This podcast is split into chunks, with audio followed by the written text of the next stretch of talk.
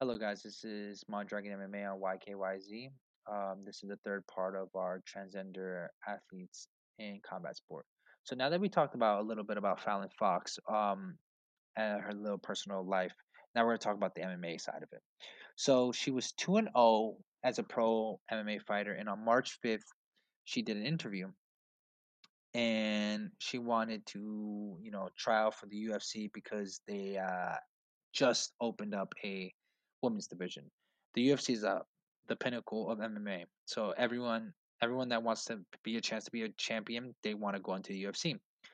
On that day, she revealed to the world that she was transgender. She was born a man, and in the last six years, uh, she became a woman um, with the help of the you know hormone therapy and sex reassignment surgery. So the responses were very immediately. Once people heard that, they were like, "Hold up, hold up! So you were a man for thirty some years, and then you transitioned, and now you're fighting females."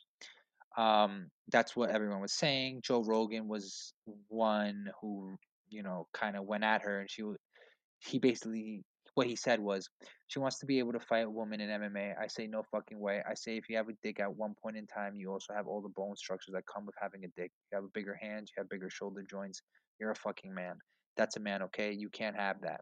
I don't care if you don't have a dick anymore. So that was his comment, and he was, you know, very controversial.